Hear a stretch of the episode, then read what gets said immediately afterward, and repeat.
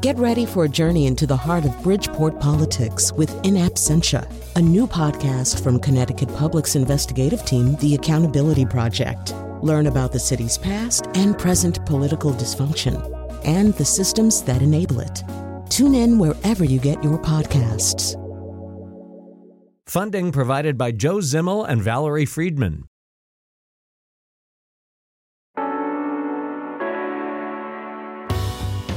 This is where we live. I'm Lucy Nalpathanchel. Professional athletes know it can be hard to keep their private lives private, depending on their sport and level of public admiration or scrutiny. But sometimes those private details can have a lasting impact on and off the court. Retired NBA player Jason Collins made news in 2013 when he made a very public announcement.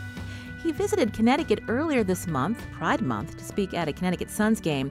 We spoke to him in studio while the NBA playoffs were still going on. Jason Collins, welcome to Where We Live. Thank you. Glad to be here. Uh, tell our listeners a little bit about yourself if they're um, if they haven't followed the NBA. Um, you are a California native. You have a twin, Jarron Collins, who also played for the NBA, and now he's assistant coach uh, for the Golden State Warriors. I guess we know who you're rooting for. Yes, definitely rooting for the Warriors. Although as an NBA player, I'm supposed to be neutral. However, when you have a twin brother who's sitting on the bench, uh, I get to cheer for the Warriors. Um, so yeah, we, we, went to Stanford University. Uh, I graduated in 2001. We were McDonald's All Americans in high school, so we had a, a pretty good uh, basketball uh, career going into the pros. And I was drafted in 2001 to the uh, Houston Rockets, and then traded on draft day to the New Jersey Nets. And my first two years in the NBA, we went to the NBA Finals. Unfortunately, I did not win. However, my brother won a ring a couple years ago, and it's looking like he's going to win another ring.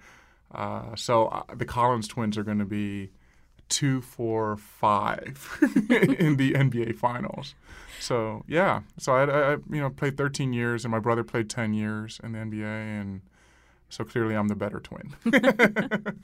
Why basketball? What made you play, start playing the game as a kid? Well, we grew up playing every sport growing up. Uh, it was important for our parents to keep us out of the house and active, having twin boys, a lot of energy in the house. So they made sure that we played a lot of different sports and a lot of different activities. Uh, basketball, we gravitated towards naturally because of our height. Uh, it, being five three in the third grade helps. and then, you know, by the time we're in the sixth grade, we are six three, and eighth grade six six. And it was in the eighth grade that we made a, a conscious decision to focus on basketball because that was our greatest, uh, our, our best shot at uh, earning a Division One scholarship. So that was the goal was to earn a Division One scholarship. And then our parents challenged us and said, you know, don't just focus on basketball, but also on your on your studies. You want to be able to pick and choose which school. Say, what if you want to go to Harvard? You have to have the grades to go there. So, we worked extremely hard in the classroom and on the basketball court, and ultimately uh, ended up picking Stanford University. So, not bad. not a bad place to, to study, that's for sure. Uh, back in 2013, you gained a great deal of media attention mm-hmm. um, when you came out as a gay man in a piece that you wrote for Sports Illustrated. Um, at the time, you became the first active NBA player to come out.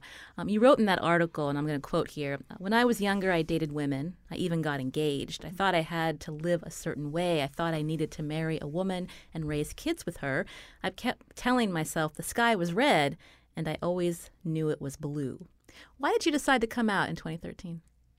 I had reached a point in my private life where I told my friends and family. Um, I guess the biggest change for me was in uh, the lockout of 2011. Um, the end, like most people, when you're dealing with something in your private life, you might find outlets and find ways to channel that energy, that whatever you're going through. And for me, it was always basketball. But when I didn't have basketball, I was sitting on my couch and thinking, wow, is this going to be how is this how it's going to be the rest of my life where I'm sitting on a couch and uh, with my dog watching TV yet telling my friends and family that you know I'm out partying I'm out dating and by that time I had stopped dating women I just I got tired of living the lie so I was working out with uh, a trainer of mine in Los Angeles, and I, I, I suspected that he was gay. Um, and then I looked him up online and saw that he did and It Gets Better video. And after seeing his video, I was encouraged to come out to him. I, his words really spoke to me. So it, it, just starts with that one conversation that I had in, t- in 2011 to the point in 2013 I had told majority of my family, my friends, they all knew and I had their love and support. So I was like, okay, I'm ready. And uh, there were there were definitely signs along the way that were encouraging signs. Uh, one was seeing the commissioner of the NBA, David Stern, uh, fine individuals for using homophobic language.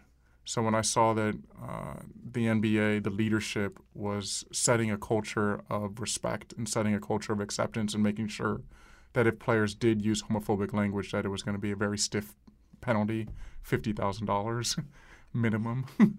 that uh, okay, I was like, okay, I'll, I'll, have their back. And then I saw uh, Doc Rivers did an interview um, for the I think it was Boston Spirit uh, magazine, a local LGBT magazine. And when I was playing for the Boston Celtics, seeing my head coach do that interview encouraged me that okay, like uh, if I come out to him, he'll have my back. So there, and then the, the last, I guess, s- straw that broke the camel's back was I was playing for the Washington Wizards in 2013, and in March of 2013, uh, DOMA and Prop 8 were being argued at the Supreme Court.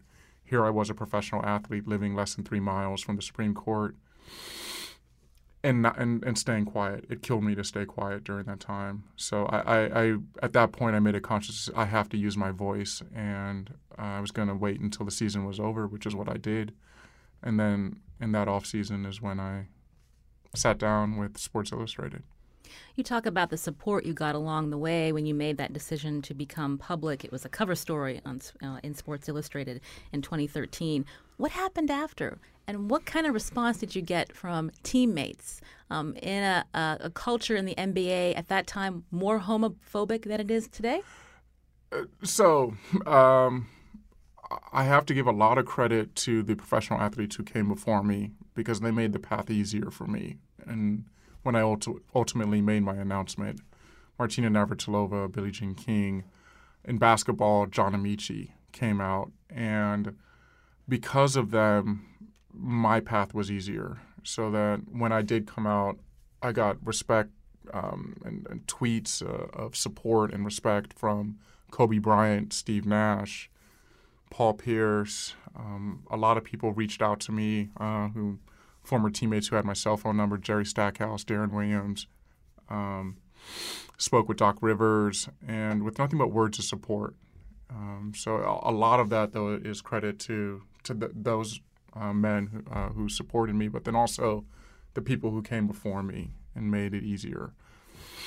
Um, and also getting a call, back to back calls on that day from Oprah Winfrey and President Barack Obama. That was pretty cool, cool moment as well.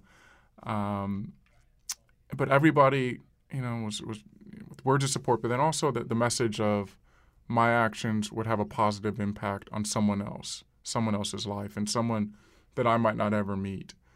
Um, and that's a really cool feeling to have that, you know, as individuals, I think that's what we all want to do is be able to have a positive impact on someone else's life.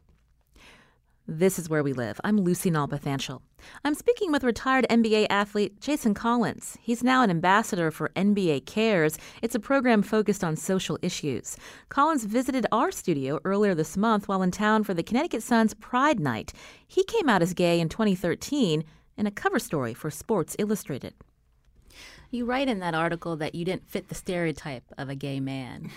When you mentioned some of these teammates who came out and supported you after the fact, were they the same people at one time that might have used oh, yeah. a type of you yeah. know, homophobic slur? Do you yeah. feel like it opened their eyes? Definitely, definitely. I, I, I remember some people using some very homophobic language in the locker room.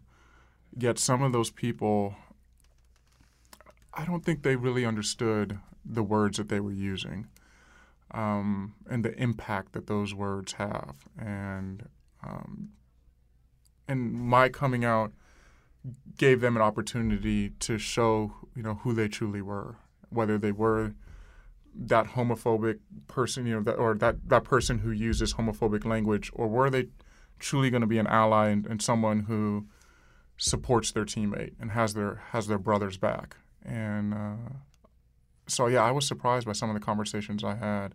And one individual in particular was uh, Tim Hardaway. Uh, when John Amaechi came out uh, a few years before I did, Tim had some very uh, homophobic uh, statements to make.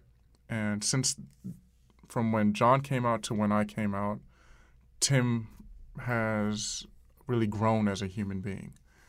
He has started out at one end of the spectrum to where he was um, to where he is now as an ally of the community. And when I made my announcement, uh, he reached out to me, got my cell phone and number, and gave me a call, and just had nothing but words of support. And it was just really cool to see that because of John Amaechi coming out, that's it started a conversation and a change in Tim Hardaway.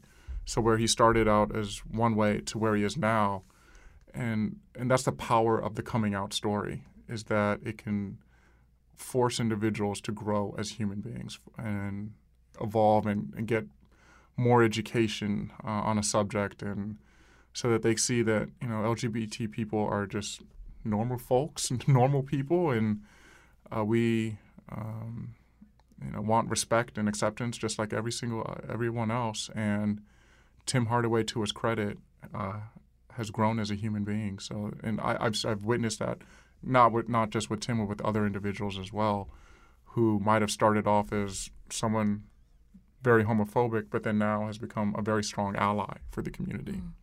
In that same article you talk about your faith um, and you talk about um, what it's like as a, a black man mm-hmm. to come out as gay. Mm-hmm. Um, I was asking you about, um, you know, confronting the, the culture in the NBA, but do you feel like you're also helping just regular folks out there that aren't part of this big franchise, this big basketball system? Yes, of course. Um, you being a professional athlete, uh, you have a platform to touch many people's lives because sports cuts across so many different um, parts of our society. And uh, I remember, I'm going to name drop a little bit. I remember having a conversation with uh, Joe Biden, and he said that my coming out, it was great for the LGBT community, but it was also great for the straight community as far as sometimes it's hard for two straight guys to have a conversation about LGBT issues. But when you put it in the context of sports, it's an easy way for them to kick off the conversation and say, hey, did you see that basketball player? Hey, did you see that soccer player? Hey, did you see that football player who came out? And it's and the only way that things are going to change is when people talk about it and have those conversations. So yes, I've, I've heard from folks and uh, how my coming out story or someone else's coming out story who has a, a public profile has helped had a, a, positive impact on on their lives. Uh, you made that uh, that very public announcement when you were 33 years old? Mm, 33, 34, yeah. Do you wish that you had um, come out sooner? Yes, of course, but I wasn't ready. And, you know, I, I, I tell people all the time that, you know, your life is going to be exponentially better when you do make that announcement. But at the same time, I know that everybody is on their own path. And you know, uh, the only thing I, I can tell them is it's going to be a lot better to, when you don't have that stress in your life, that, that weight of feeling like is today going to be the day, the day that they figure it out that, that I'm gay and walking around with that. When you set all that side, all when you set all that aside and, and let go of that stress, and be able to just you know walk around you know, unfiltered and be able to be your true self in every, whether it's at your job or at your place of worship or wherever you go, not having that stress is just an incredible feeling. So your life is going to be exponentially better. You're going to find that there are people in the world ready to support you and accept you for who you are.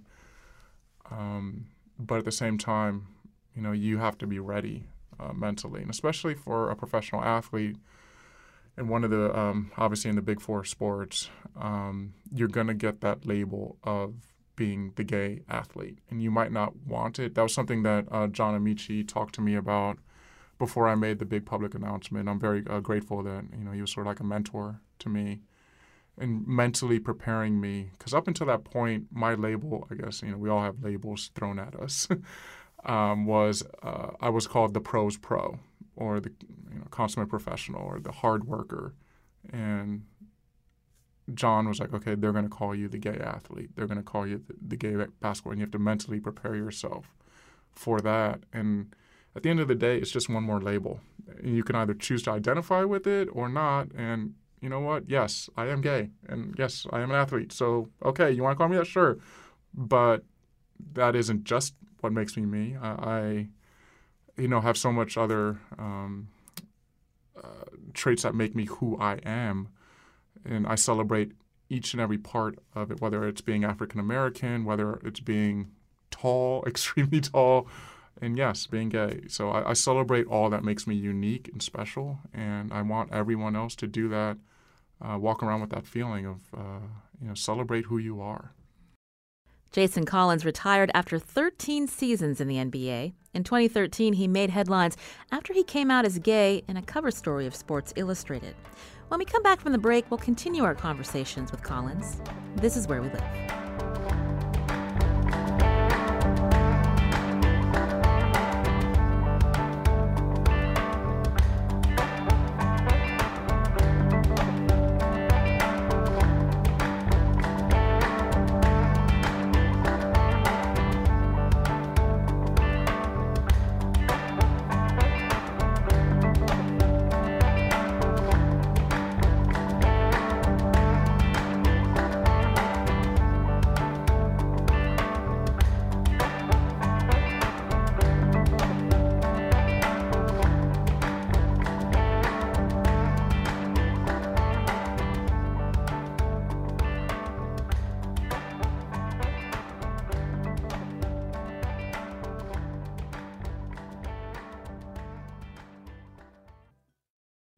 Where We Live. I'm Lucy Nalpathanchel. We're airing an interview with retired NBA athlete Jason Collins. He was the first active player in the league to come out as gay in 2013. I spoke with him a couple weeks ago when he visited the state to attend a Connecticut Suns event for LGBT Pride Month. We're speaking to you on a day where you were visiting, I believe, a, a middle school in Connecticut, uh, in the New London area. Um, you mentioned there's a lot more to you than just being someone open about being a gay man. you talk about being genuine and mm-hmm. that message to young people. Yeah. How do they take? How do they take that um, that great. that message? And they were great. What do they say to you? What are some of the, the challenges that are they open about the challenges they face and and being open to say to their mother or their grandmother, yeah. to their pastor? One of the kids uh, in the class actually. Um, uh, told me that he recently came out so we uh, talked a little bit about what it was like, you know, coming to coming out to his parents, and um, so yeah, kids today are just uh, it's it's really cool to see the next generation, um, you know, able to talk about these issues at a young age, and able to um, ask questions and, and, talk about what you know what they're going through. Um, and this young man um, you know, I'm just so proud of him to be at, at such a young age and living his authentic life uh, already in middle school. And you know, it took me a long time uh, until my you know early 30s before I even said those words out loud. Um, so I, I, I'm encouraged and inspired by by the kids and their questions today were great. You know, I didn't have to, you know, pick you know ask or prod or anybody, but they were they were ready with their questions and they were they were all great and uh, it's really inspiring to see.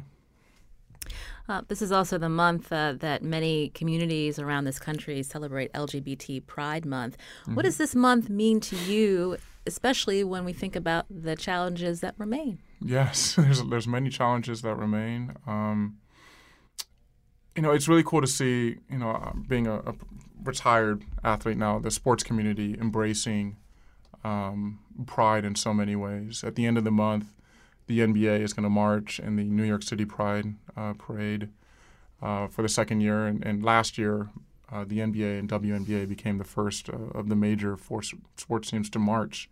and we had a float, and we had our league executives, we had retired players, we had referees, we had employees. It's really cool to see. And then obviously, uh, what brings me here uh, in the Connecticut area is uh, with the Connecticut Sun uh, Pride Game.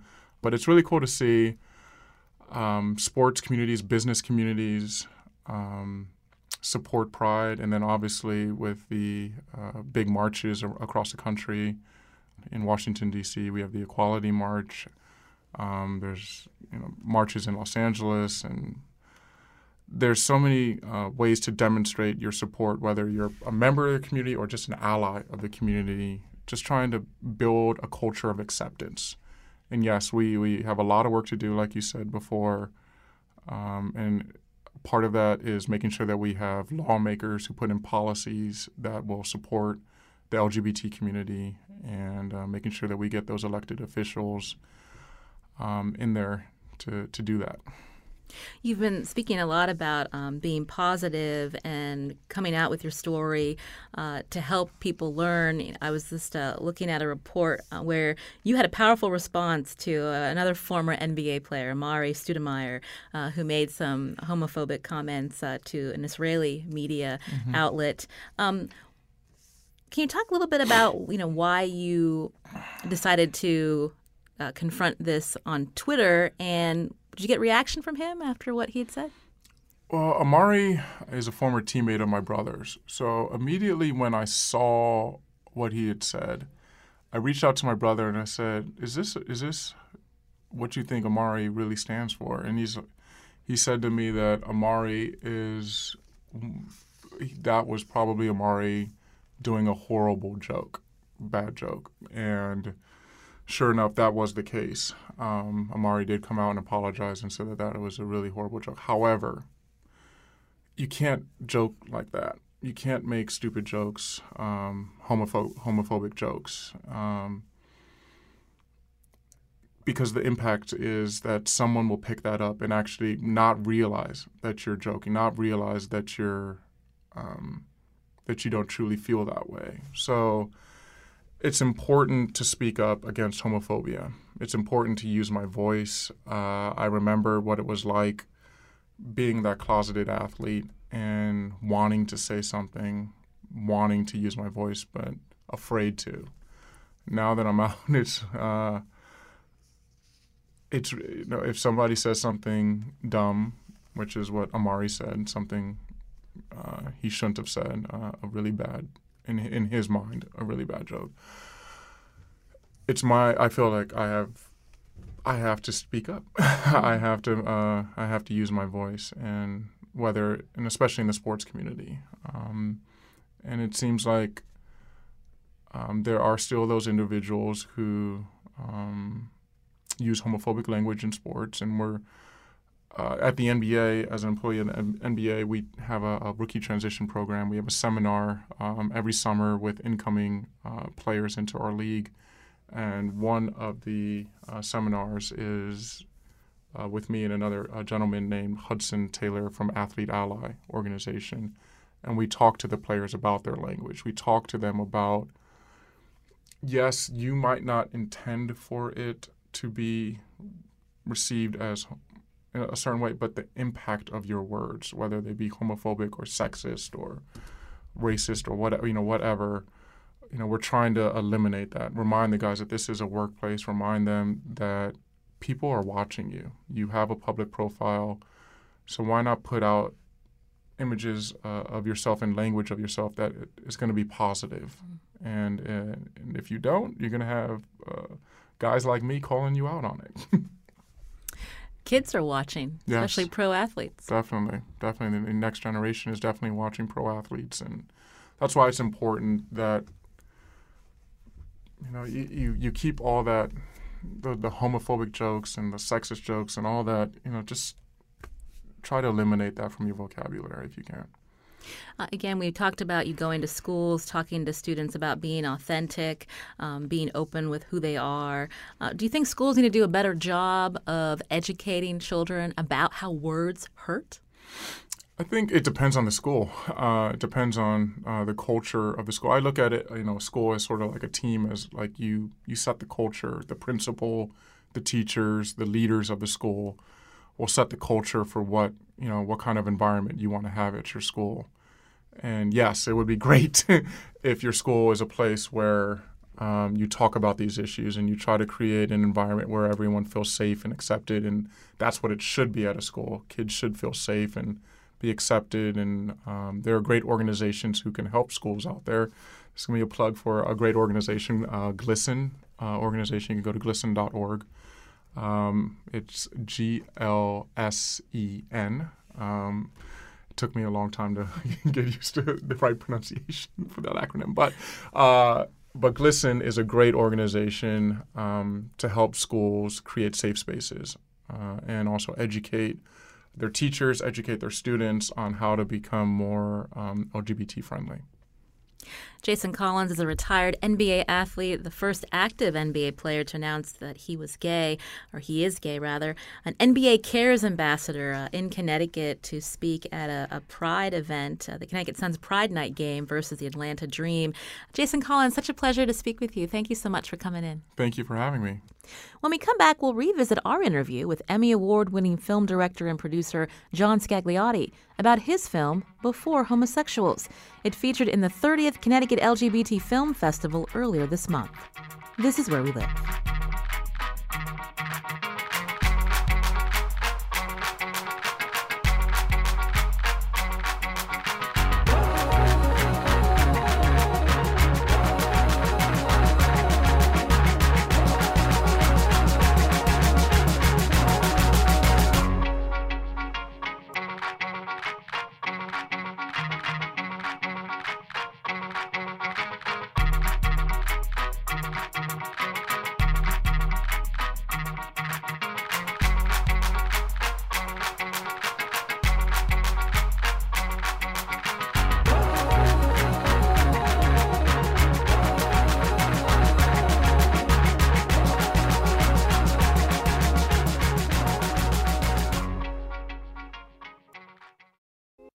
This is where we live. I'm Lucy Nalpathanchel. Crashing waves, cawing gulls, the cutting scent of a falling tide all represent summer by the sea. On the next Where We Live, we'll take an in depth look at these and other oceanic wonders with a team of scientists and marine experts.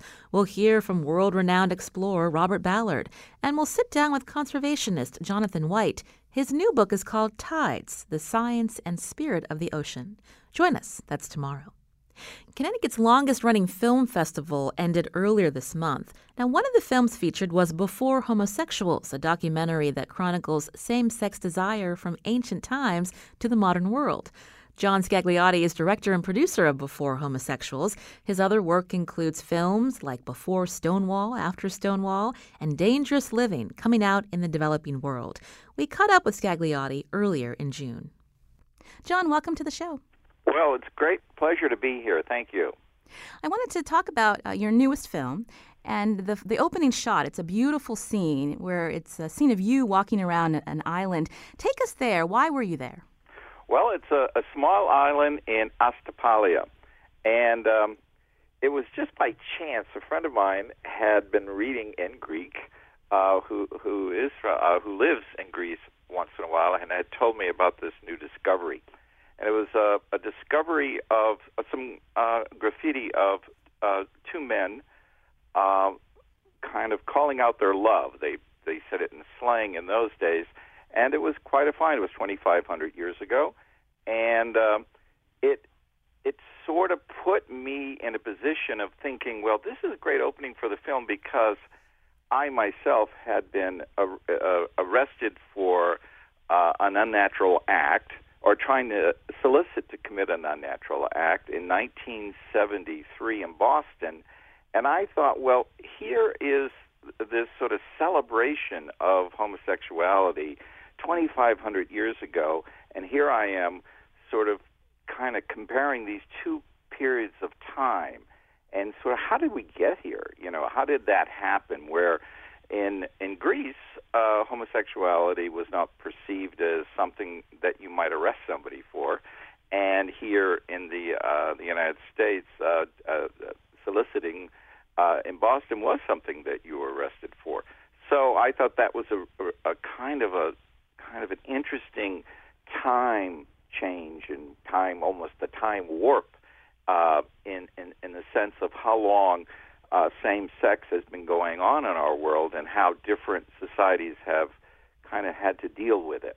So that was the opening, but it was an amazing trip to Greece and uh, and uh, this island. It was uh, quite quite a trek because it was very hard to find uh, this uh, little piece of Greece video. There was no one on this island. It was a very small island, and uh, so uh, I had to get a Greek fixer. They call them fixers in, in Greece, people who help uh, help you out. And so a lot of cousins and relatives were called, and little boats were taken. It was quite an adventure to get there. And this is a, a graffiti that people on the island um, know about and they it was talk about. found recently. So, before your documentary, take us back to how much um, is known about same-sex relationships in the the ancient world.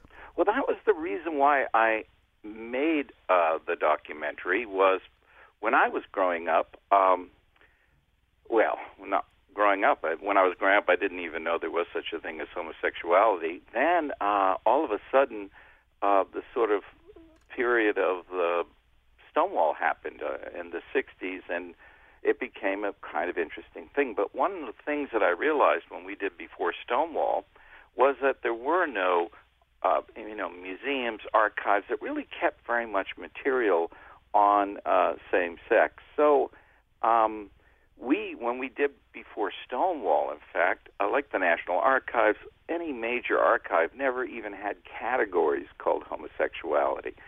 So um, we had to go back and just interview people and ask them, you know, for the archives, things we wanted to show about gay life. We would say, you know, is do you have anything? And people would look under their beds, pull out boxes, shoe boxes, whatever, and that became our archive.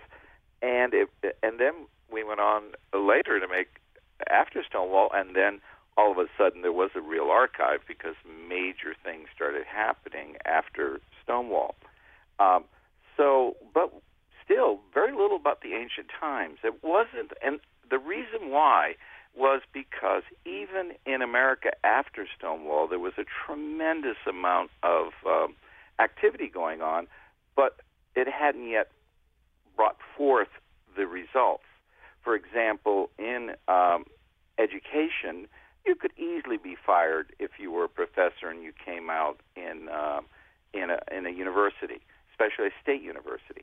So it was it took much uh, courage and a lot of people like the uh, things like uh, organizations that got together at universities that that that fought for LGBT people uh, to get tenure and then research grants, and then all of a sudden we saw in the gay 90s, what I call the gay 90s, a huge explosion of things happened and a lot of things changed, and a lot of professors and teachers and anthropologists and people who were gay were able to actually say, I think some of this stuff is important to find and look for. A lot of it was there.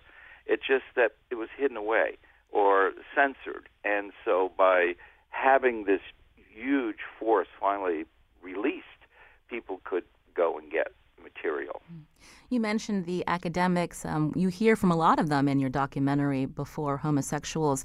Um, they looked at the Bible, and uh, one clip that we wanted to play, um, you spoke with Professor James Saslow, where he's talking about uh, Michelangelo's famous sculpture of David.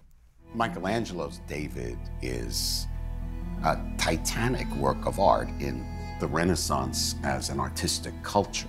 Now, what it means to me personally, he is David, not only the killer of Goliath, but David, the lover of Jonathan.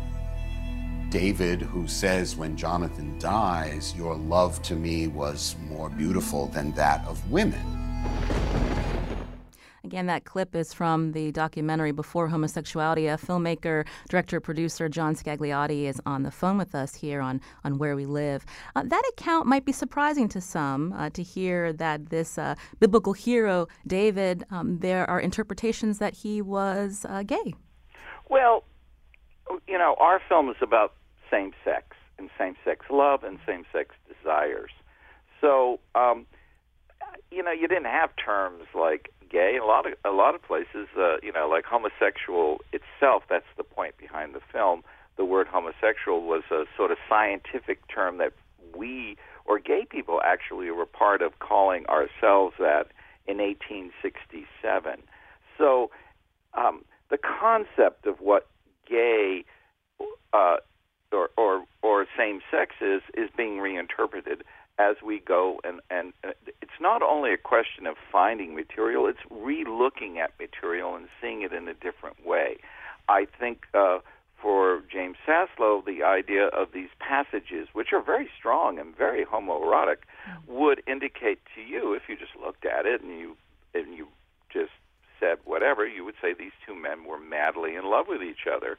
Uh, there's this point in the Bible where you know he says uh, you know he wants to make a covenant. Now a covenant is a marriage, and uh, in in many places. So you know they basically got married. Uh, he, he, he then disrobes in the Bible um, and uh, walks over, you know, and gives himself to uh, David. Um, and so, can reinterpret that, but a lot of people did in the Renaissance. There are many paintings of David and and I mean uh, David and and Jonathan become sort of kind of uh, sort of gayish kind of figures if you look at the Renaissance and start seeing how they look at each other in pictures and all that. So a lot of uh, gay people in the Renaissance obviously started painting some of these stories based on what they thought they meant. So it's it's it's more, um, you know, who knows if the Bible is literal anyway? So it's sort of like reinterpretations mm-hmm. of the Bible. So going from Greece to uh, ancient Rome, um, if we study uh, Roman culture, same sex relationships were accept- acceptable, part of the dominant male cu- culture, but not much was known about women who had relationships with women. Why is that? Well, you know, well, A, sexism. B, uh, you know, I mean, the story about women is, is has hardly been told. Is is my feeling. I mean, uh, it's just a, a history that is bubbling up, there, especially ancient as well as uh, uh, even present. Uh, you know, are the you know women who have who've done amazing things all over the world. Their stories are still to be told. Is is my feeling. Um, but um, I remember when I started looking at these books, these professors started. There was no question that they were starting them off by saying, uh, "Well, this is one of the first books about homosexuality in Greece or whatever." You know, nothing nothing went on about women, so we can't really uh, say there was.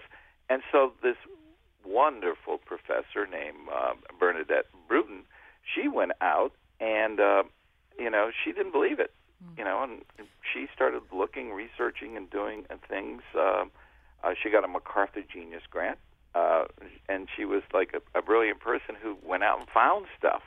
And one of the wonderful things she found were these uh, uh, ancient Roman les- what we call lesbian love spells, but they are uh, they used to do love spells. You'd go to the temple, and let's say you had a crush on so and so, you could do a spell on them, and hopefully they would come running to your arms.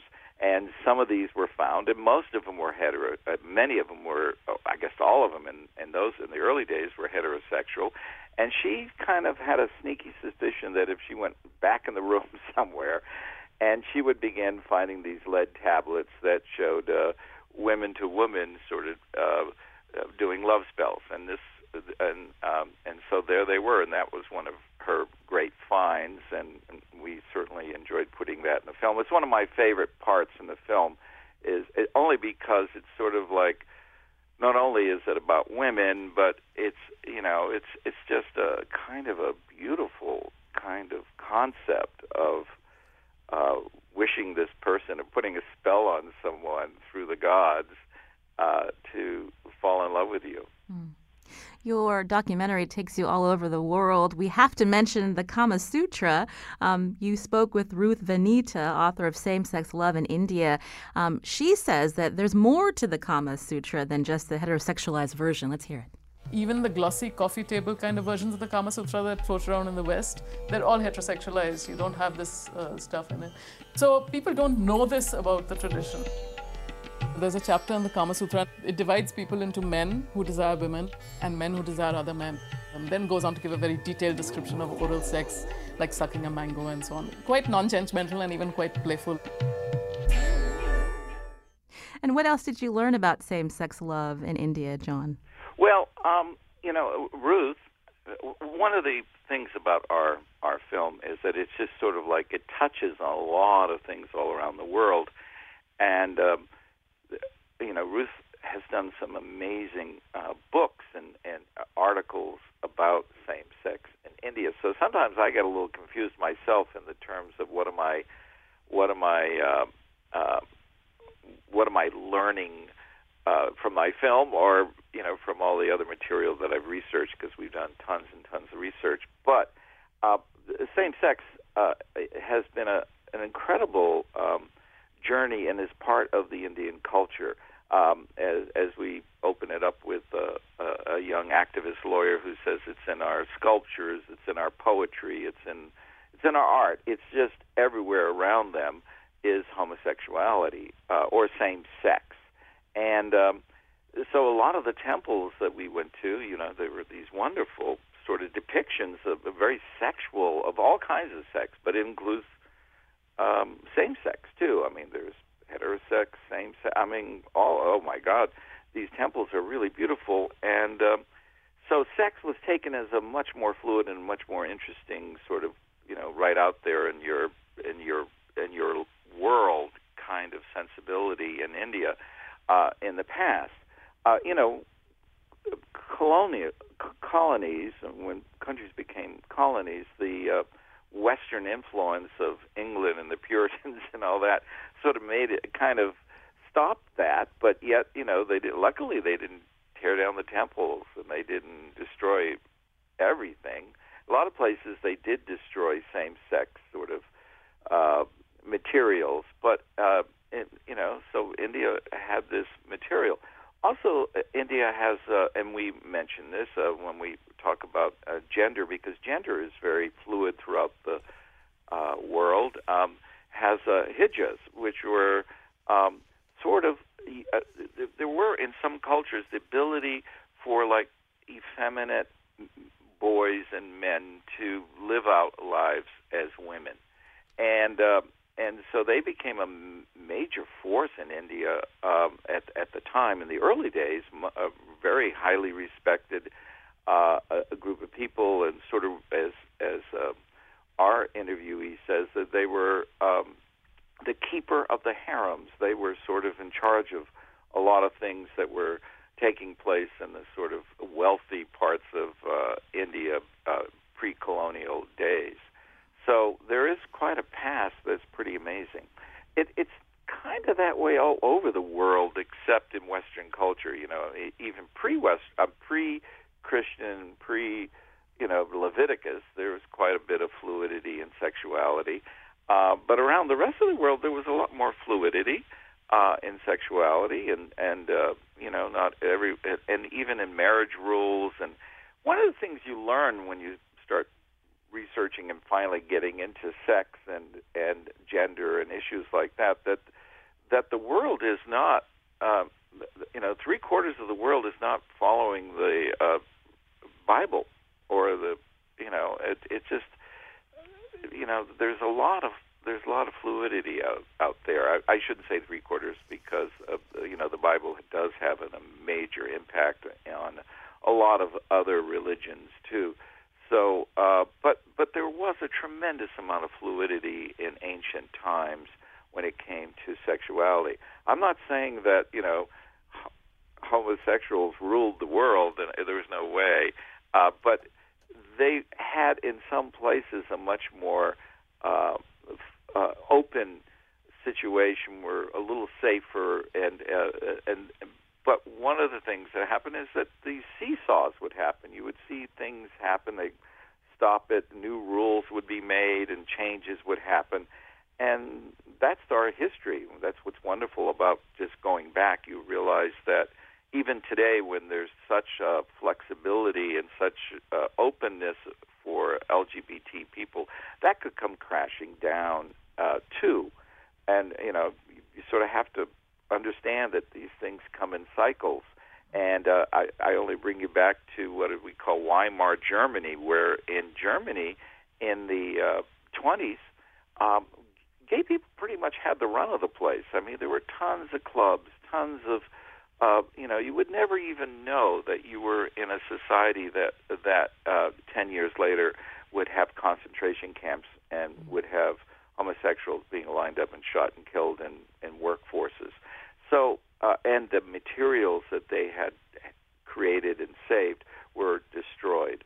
Uh, you know, one of the things that I was, because I'm into film, uh, our first gay film was burnt by the Nazis. It was a German film, and we, and before Stonewall, were lucky to find the one copy that some brave souls uh, saved, and uh, and there it was. So, you know, um, they actually did come and try to destroy anything about gay and lesbian life, uh, c- culturally speaking. The Germans did it, and but yet people were wise enough to like hide stuff, and and we were able to find materials, and even um, but in Germany it was horrible until the 60s. Mm-hmm. So you had like 40 years of just pure, uh, really uh, anti-gay sort of sensibility in Germany, even after the war, after liberating the camps um, the only people who were, you know, they they were looking for criminals, and they considered uh, homosexuals criminals. So gay uh, people had to stay in jail after the war in the in uh, when they liberated the camps. And, and, John, we just have a minute before we go to break. Again, um, this is where we live. I'm Lucy Nalpathanchel. Uh, we're speaking with John Scagliotti, who um, his new documentary, Before Homosexuals, the prequel to Before Stonewall, we're looking back at, same-sex relationships uh, thousands of years ago in many different countries. It's uh, part of the work uh, that John has done in his new documentary. Um, you opened the documentary, uh, John, uh, talking about when you were arrested in Boston um, as a gay man.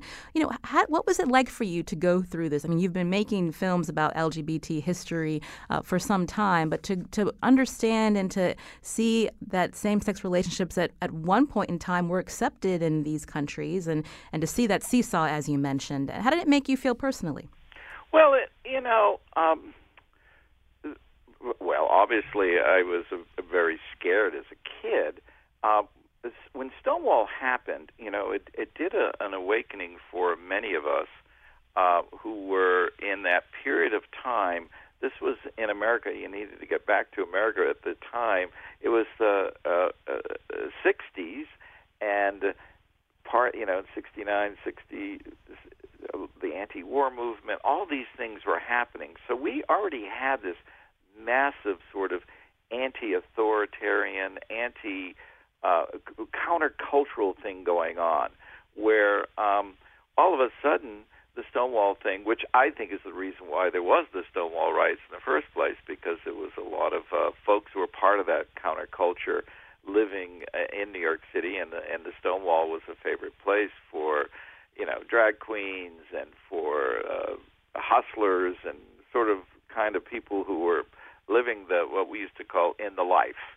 And uh, so when it happened for me, it was very liberating. It was very exciting to all of a sudden uh, realize that we had there were others like me, and so I was a, an activist from day one, from the birth of that moment. John Scagliotti is director and producer of the new film Before Homosexuals, which featured at the 30th Connecticut LGBT Film Festival. Our show is produced by Lydia Brown and Jeff Tyson. Our technical producer is Chion Wolf. WNPR's executive producer is Katie Talarski. You can check out WNPR.org slash where we live for more about the show. I'm Lucy Nalpathanchel. Thanks for listening.